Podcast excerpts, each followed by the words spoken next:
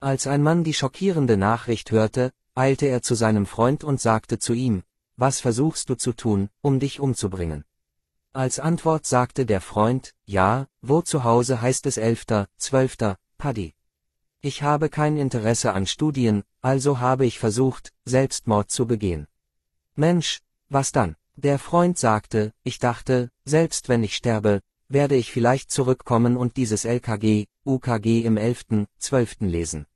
Ich habe über all das nachgedacht, also habe ich den Gedanken an Selbstmord aufgegeben. Schauen Sie, wie kindisch sind die Gründe, die Sie nennen, um Selbstmord zu vermeiden. Auch wenn es zum Lachen führt, ist es etwas Besonderes. Selbstmord ist keine Lösung für irgendein Problem. Selbstmord ist eine große Sünde. Das Leben ist wie ein Gedanke. Asterisk ఆలోచనల ప్రతిబింబం జీవితం asterisk పాండవులు వనవాస సమయంలో వారి వద్ద అక్షయ పాత్రను ఉండేది. అవసరమైనప్పుడల్లా ఆహారం అందుబాటులో ఉండేది. మనం కలికాలంలో ఉన్నాం అయితే మనకు కూడా అక్షయ పాత్ర ఉంటే బాగుంటుంది. ఎలాంటి అక్షయ పాత్రం అంటే మనం నిత్యం వివేకంతో ఉండేలా రోజు చదువుకోవాలి.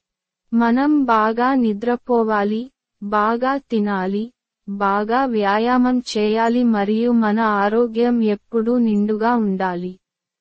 మన మనస్సు ఎల్లప్పుడూ ఆరోగ్యంగా ఉండేలా మనం రోజు ధ్యానం చేయాలి. మన అవసరాలు తీర్చుకోవడానికి సరిపడా సామాగ్రిని సంపాదించుకోవాలి మరియు అలాంటి అక్షయ పాత్రను మనమే సృష్టించుకోవాలి.